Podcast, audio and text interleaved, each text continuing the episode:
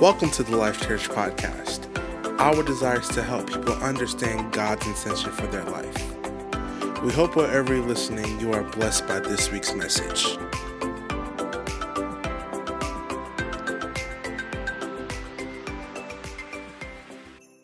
Well, God bless you and happy Mother's Day to all the mothers out there. We salute you, we applaud you, we honor you. You're deserving of double honor, you're deserving of great honor the scriptures tell us that we should honor our mother and father, and that is for good reason.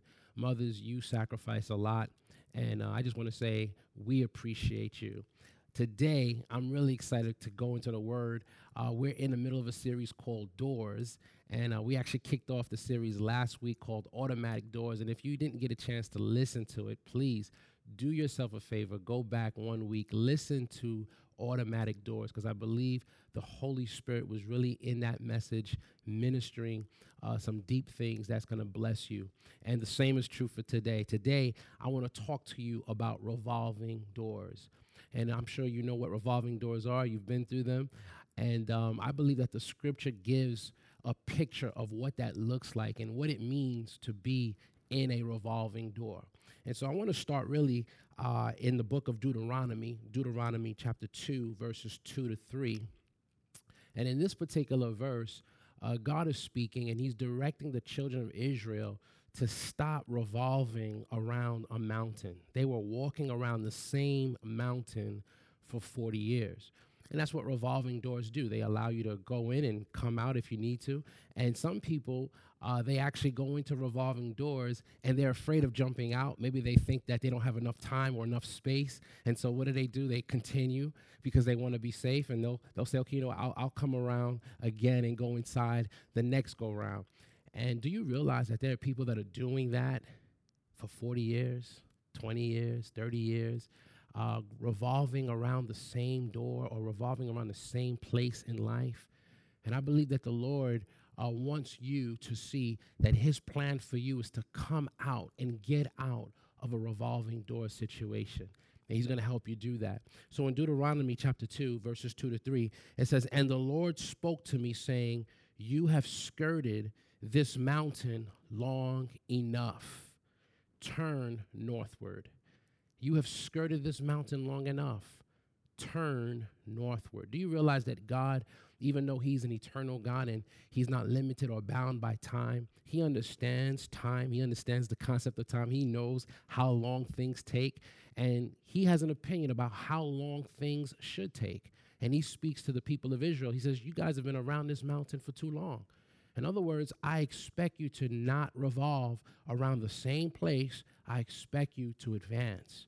And I want you to know something that perhaps you're in, in, in a situation right now where you've been revolving around, going around, going around. Same story, same picture, same scene, same struggle, same drama, same thing. And God is like, You've skirted around this too long. I want you now to turn northward. And that's the word of the Lord for you today. And I want to let you know that God wants you to get out of the revolving door. I'm thinking of a scripture found in Joshua 24, verses 14 to 15. And what's interesting to me about this particular chapter is that Joshua poses a, uh, a challenge. He poses a challenge to the people of God. He says, Guys, you know what? You got to make a choice. You know, no longer going here and going there and going back to the things that uh, you've done before. And why I find this interesting is that they've already conquered lands, they've already been delivered from Egypt. God has already already demonstrated who he is. They've already seen the miraculous. They know about the 10 commandments. They know that they shouldn't have any gods before them. They've seen Moses do all these miraculous things. They're in the land that God promised them. And here, Joshua is still saying something that shocks me and he's presenting this challenge to them. He says, Listen, you guys got to make a choice. And the reason why that shocks me is that as I look at that scripture, it dawns on me, even after all of this, they still didn't make the choice to actually serve God. They were skirting around the mountain even longer than 40 years. And this is what it says in verse 14. It says, Now therefore, fear the Lord, serve him in sincerity and in truth, and put away the gods which your fathers served on the other side of the river, on, on the other side of the river and in Egypt. Serve the Lord.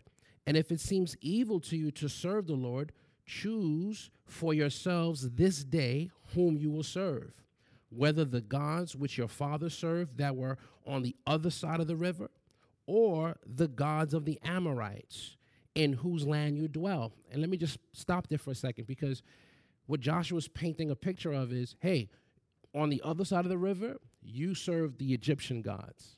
Now we're, we're, we're on this side of the river, and we're in the land of the Amorites, and their gods are present. And you got to make a choice. Do you want to serve, you know, what we came from? Do you want to serve where we are now? And he gives them another option. And it says, In whose land you dwell. But as for me and my house, we will serve the Lord. Again, why does this shock me? It's because it, it really paints a clear picture to me that it's so easy to see God do the miraculous, God show himself so powerfully, God demonstrate himself, he proves himself that he's a miracle working God, and yet he's taking us on a journey, and while we're on this journey, we're still holding on to something. And this is the graciousness of God. Many times he'll let you hold on to things that he finds abominable. He'll allow you to hold on to things that he rejects. But there will come a point in time where God will begin to challenge you. There'll come a point in time where he say, well, he'll say, You've done this too long. And I believe that this is where Joshua meets the people of God. And He's like, guys, listen, we've seen too much. We know that we serve a miracle working God. We know about the Ten Commandments. We know about fire from heaven. We know about crossing the Red Sea. We know about the 10 plagues that hit Egypt. We know about all those things. And God has brought us into this land. He's faithful. He did all of these things. And while He was doing these things, you still kept your foreign gods. You still held on to them. And you know what? God didn't even bother you much about it. But now we're at a place where you got to make a choice.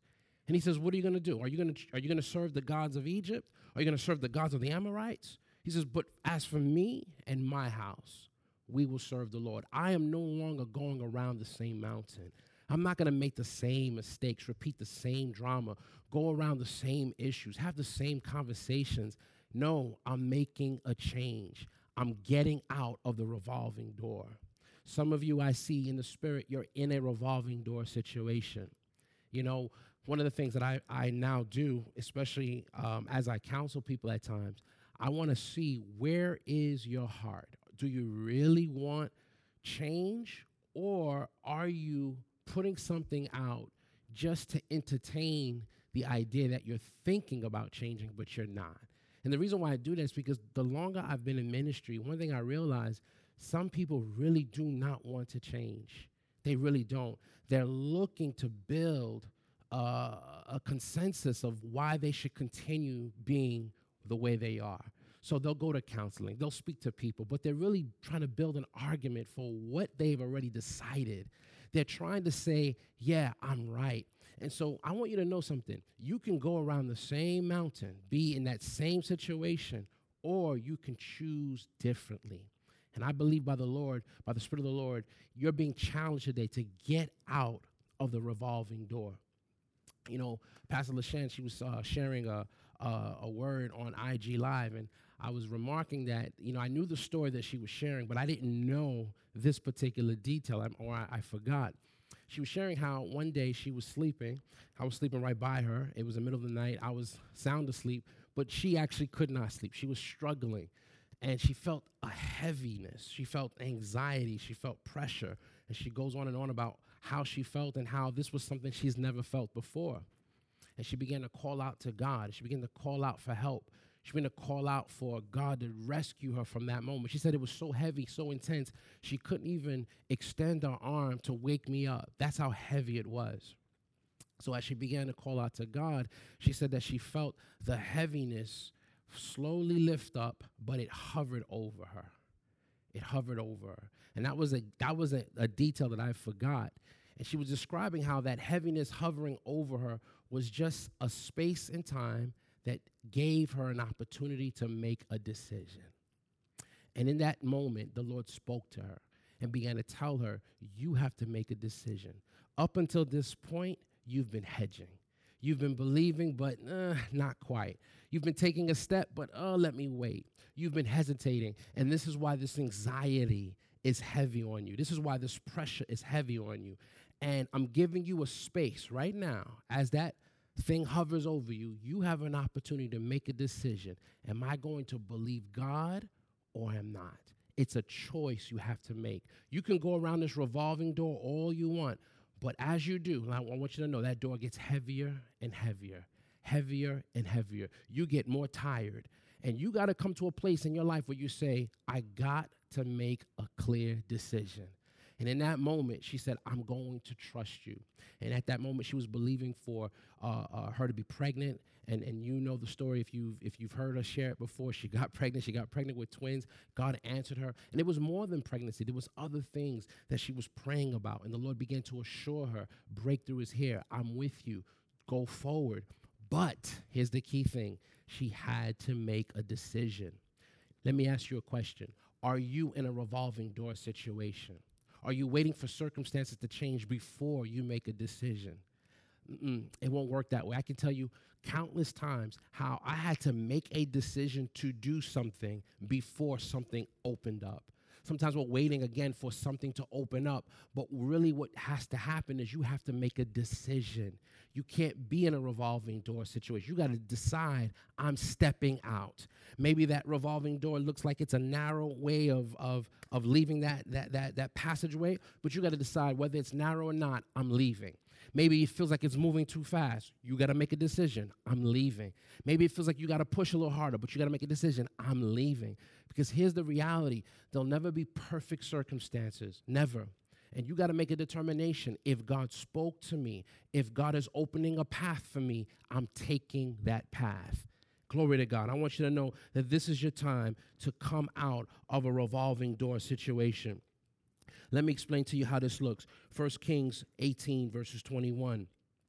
And this is a story of Elijah who, um, again, he poses a challenge uh, to the people of God. Well, not to the people of God, to the people who are worshiping a false God, Baal. And this is what he says. He says, And Elijah came to all the people, this is verse 21, and said, How long will you falter between two opinions?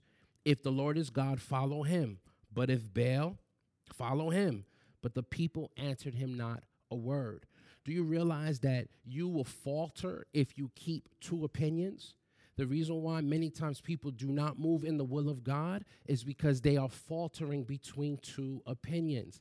And they have the luxury of time, they think, to continue around that revolving door situation until something changes. But let me tell you something this revolving door is a trick. It will never change. It will always just turn around and around and around. That's how it's designed. There's certain places you are. It's a trick. It will never change. It will just go around and around and around. But here's the grace of God God will allow there to be an exit, He will allow a path for you to step out. But you got to be willing to step out. You got to be willing to say, if God spoke to me, I'm stepping out. Again, it may feel like that door is spinning really fast, and you're like, I don't know if I can make it. You can make it. It may feel like, oh, it's kind of hard to push. You can make it. Don't stay in the revolving door. I'm speaking that over your life right now. You're coming out in the name of Jesus. You know, there's a woman in the Bible that I think is a very powerful illustration of who was in a revolving door situation. You know, in fact, we don't even know her name. You know, uh, the Bible describes her as a woman with an issue of blood. She was re- she was bleeding. She was she was menstruating, if you would, for 12 straight years. And we can go into detail of what that means. I mean, literally, she had a miserable life, miserable life. She was considered unclean, untouchable, unwanted, undesirable. She couldn't have relations with man. She had to constantly be distant. She couldn't have children during that period of time. Think about all that she had to endure. So it's not that she just had a, a, problem and she needed to be healed. It affected her social life. It affected even how people saw her spiritually. Imagine being labeled unclean. Think about what that does to your psyche constantly weighing on your mind that you are unclean, that God sees you as unclean. And the Bible says that one day she heard about Jesus. Thank God. She heard about Jesus. And this is what she said in verse 28. This is Mark 5, verse 28. She said, If only I may touch his clothes, I shall be made well. Now, what I didn't read is that the Bible says that she saw many doctors. That's the revolving door. She saw many doctors but didn't get better. In fact, she got worse. She spent all that she had. That's the revolving door. She went to one doctor. Doctor said, try this. She tried it. It didn't work. She went to another doctor. Doctor said, try this. She tried it. Didn't work. She spent here. It didn't work. She went over there. Didn't work. She did this for 12 years. 12 years. And again, I believe that the Bible gives, you, gives us these years to let us know that this is real life. There are people who are dealing with things for 12 years, for 10 years, for 20 years, for 30 years. And you might think you're in a class by yourself. You don't get it. I've been in this situation for five years. I've been dealing with this for eight years. This has been true for my life for 20 years, or even all my life. We, we see people that had conditions all of their lives, and yet they met God. They met Jesus, and something broke. That's what I'm speaking over your life.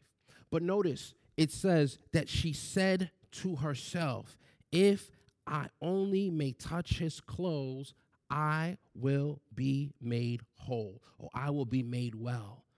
Thank you. I want you to think about that. And so here's what happened there's a bunch of people crowding Jesus, they're touching him, Jesus, Jesus, Jesus, Jesus, Jesus. And then she she comes, she she's in a situation where she should not be in. Remember, she she's unclean. She can't be in a public square like this. She can't be touching people, right? Lest she make them unclean, right? So she took a chance right? And what did she do? Her her plan was, look, I'm unclean. I don't want people knowing. I'm gonna just get what I need to get, and I'm out. That, that, that's exactly what her plan was. Her plan wasn't to let people know. That's how much faith this woman had. And she said, If I may just touch the hem of his garments, I will be made whole. So, what did she do? She did exactly that. She pressed her way into the crowd, grabbed the hem of Jesus' garment, received healing. Immediately, she felt a change in her body. Something dried up, something stopped flowing. She knew she was well. And what did Jesus do? He says, Whoa, whoa, whoa. Somebody just touched me. Can you imagine how people looked at Jesus like, Jesus, everybody's touching you. What are you talking about? Somebody, we're all touching you. Uh-uh, this is a different kind of touch. And this is the difference. It wasn't that she just touched him, she touched him after she said something. And that's the difference. And I hear the word of the Lord coming to my heart right now. Show up saying something. She didn't just come and say, I'm gonna, she didn't just come just to touch. She showed up saying something. I believe that everybody else was surprised. Oh, Jesus is here. Oh my God, Jesus, do something. Jesus. And they were just kind of like mobbing him. No, no. She came with intention. And I believe that's how you get out that revolving door. You don't just show up because, okay, I'm just here. No, she came with an agenda. She said long before, because the present tense of the scripture is that she kept saying this to herself. I got to make it to Jesus. I got to press through this crowd. Maybe she saw Jesus far away and she saw the crowd mobbing him. She says, you know what? If I could just get there, if I could just press my way. Oh, you know, I see an angle. Oh, okay. Oh, okay, this is my perfect time. She kept, she was coaching herself. She was telling herself, this is the answer. She didn't say, well, you know what? You tried this for 12 years. You know, Jesus not really, he's not a doctor. You know, he's a carpenter's son. No, she didn't reason herself out. She said, I know that if I touch the hem of his garment, I'm going to be made well. I don't need to have a conversation with him. I don't need to explain anything to him. I just need to show up saying something. Here's my question to you What are you showing up saying? She was saying something. That's the difference between her touch and everybody else's touch. Everybody was touching Jesus, but they weren't saying the right thing. So power wasn't flowing out of him the same way. But she said something and she did something. And as a result, she received something. Man, I'm excited about that. I want you to know right now, this is the time for you to get out that revolving door. I don't care what the struggle has been. I don't care if it's a struggle with, with, with, with lust. I don't care if it's a struggle with drinking, smoking. I don't care if it's a struggle with arguing, fighting. I don't care if you're dealing with a condition in your body. I don't care if it's a financial struggle. I hear heaven telling you today, this is your time to get out of the revolving door. Glory to God. You've been skirting this mountain for too long. This is the day of breakthrough. You got to show up saying something. That's the difference. Oh, I, I, feel this right now. Let, let, let me share with you why this is so critical and why this is so easy when we consider the fact that Jesus paid the way. And it's found in, in Galatians chapter 3, verses 13 to 14. And if you're taking notes, I want you to write this Jesus is the curse breaker. Oh, that's, I want you to remember that. Jesus is the curse breaker. Galatians 3:13 says, "Christ has redeemed us from the curse of the law, having become a curse for us." What did Jesus become? He became a curse for us. It, it, wasn't that they just cursed him, he became a curse. That's very serious. Just like the Bible says that he became sin. Not that he just had sin on him, he became the definition of sin. He became sin, he became a curse. And what happened? It says, Curses everyone who hangs on a tree. So when Jesus was on the cross, and yes, it was a tree. You know, it wasn't like the night, the nice, you know, cut out, you know, uh, plywood that you see, the four by uh, two or what have you. No, no, Jesus was literally on a tree hanging. It was a crossbar, and he was on a tree dying, a sinner's death, right? And that picture was to say that he was cursed.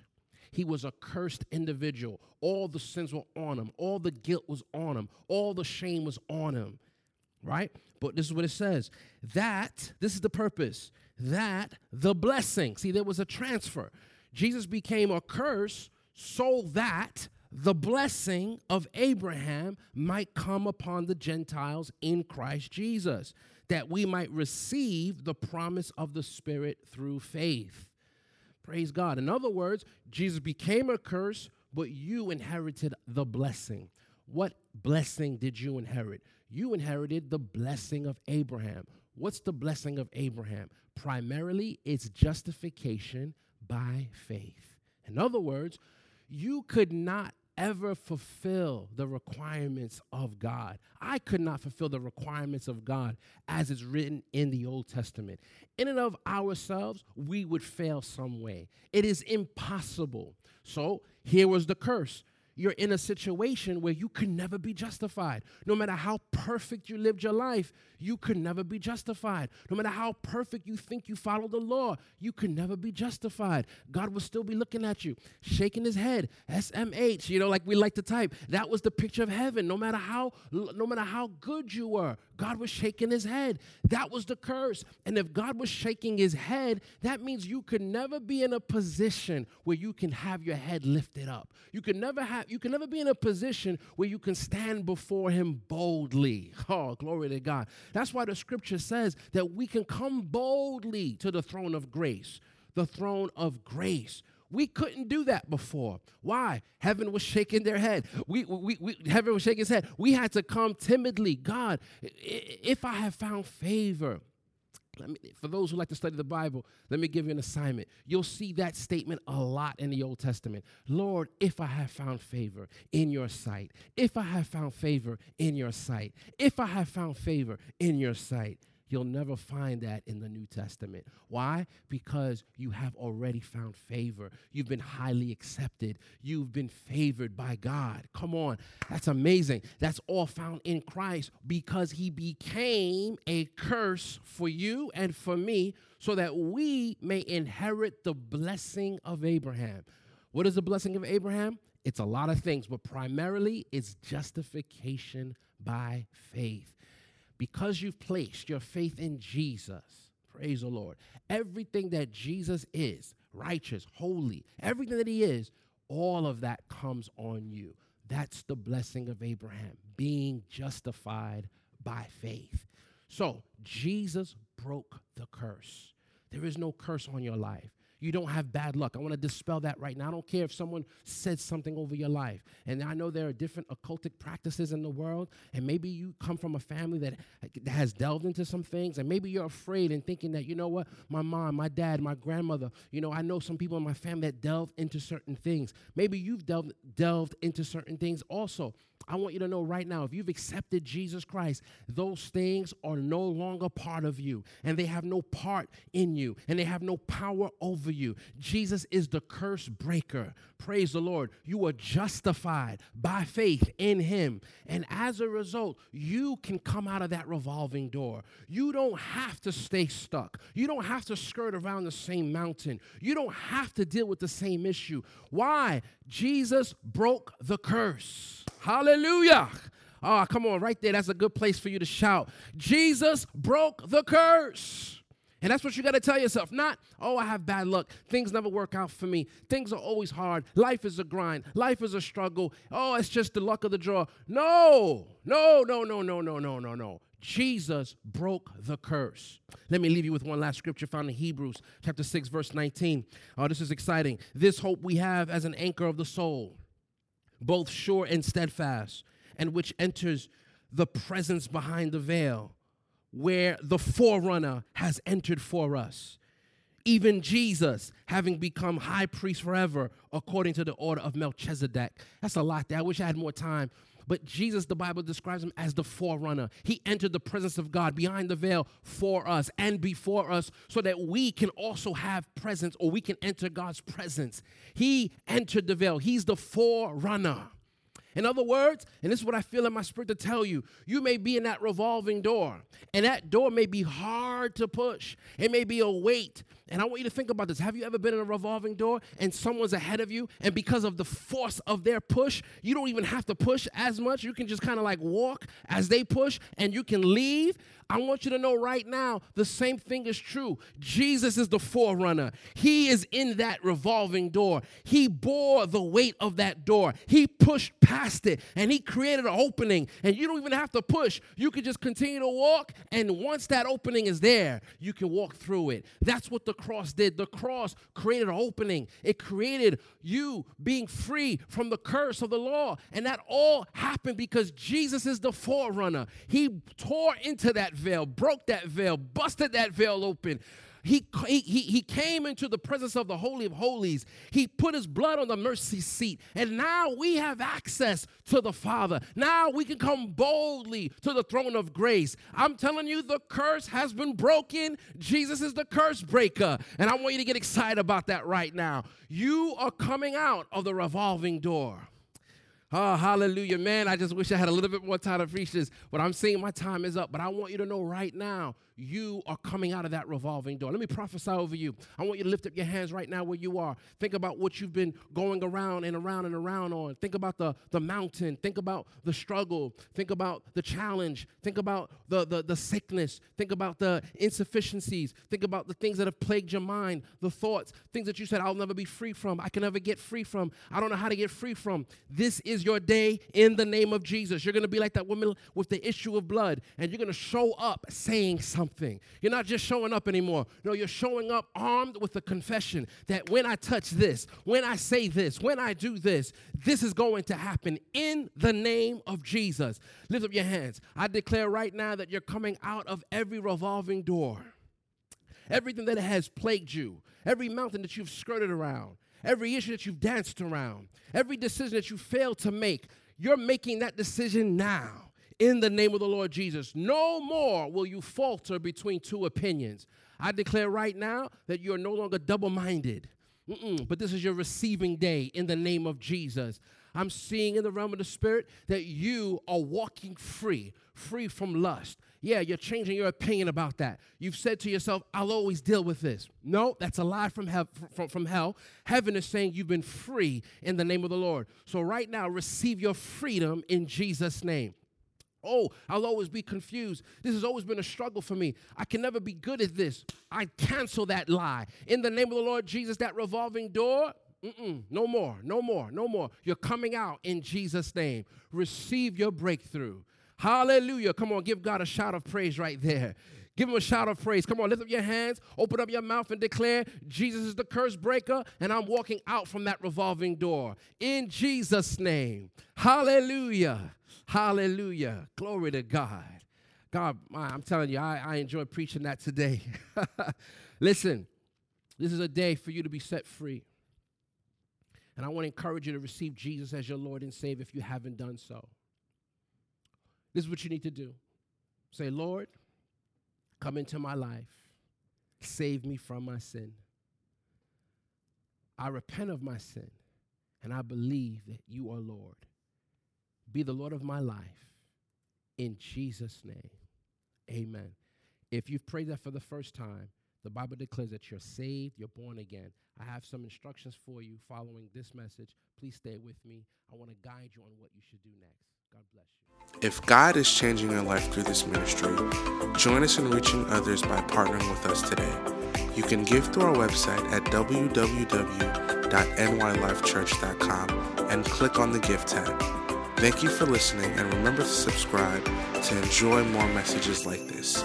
Go and live a purpose driven life.